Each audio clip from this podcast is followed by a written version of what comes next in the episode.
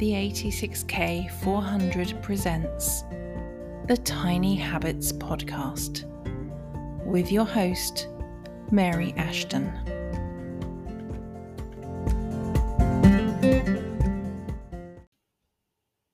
Welcome to episode 56 of the Tiny Habits Podcast.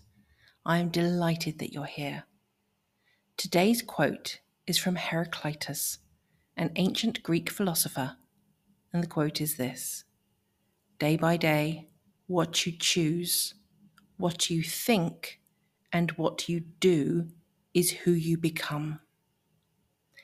In the personal development world, people talk a lot about acting like the version of you that already has the things you desire.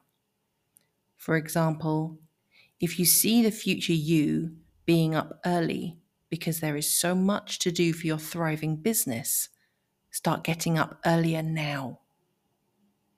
I love getting up early because by the time I've had breakfast and got ready for the day, it's still early. I feel like I've somehow tricked the day into giving me more hours, and I've still had a good night's sleep.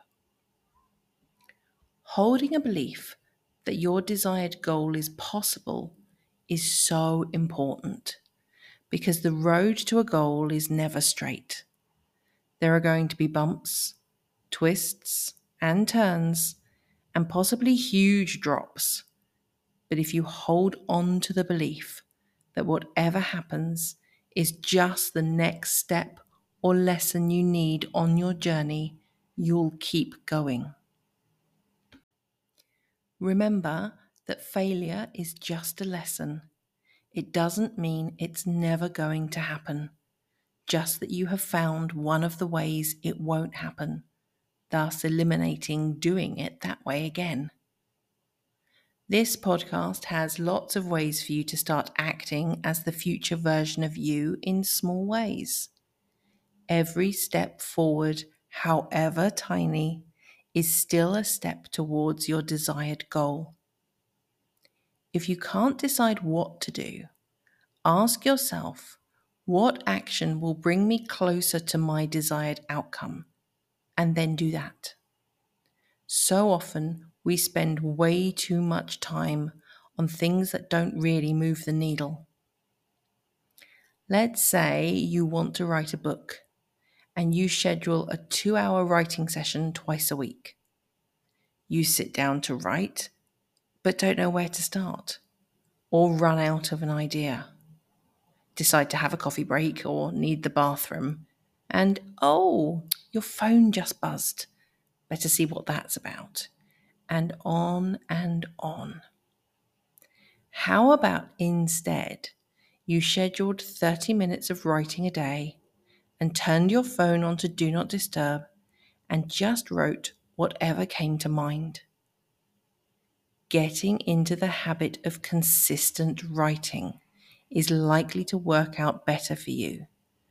Being consistent is key to choices, thinking, and actions. Making it small to start with gives you a more attainable goal.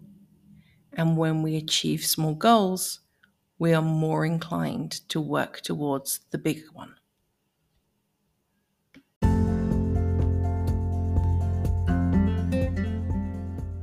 Thank you so much for listening. And if you've enjoyed this podcast, I'd love it if you could share this episode with someone who you think needs to hear it. If you're not already following us on Instagram, we are at the 86K400. Come on over and say hi. We'd love to get to know you.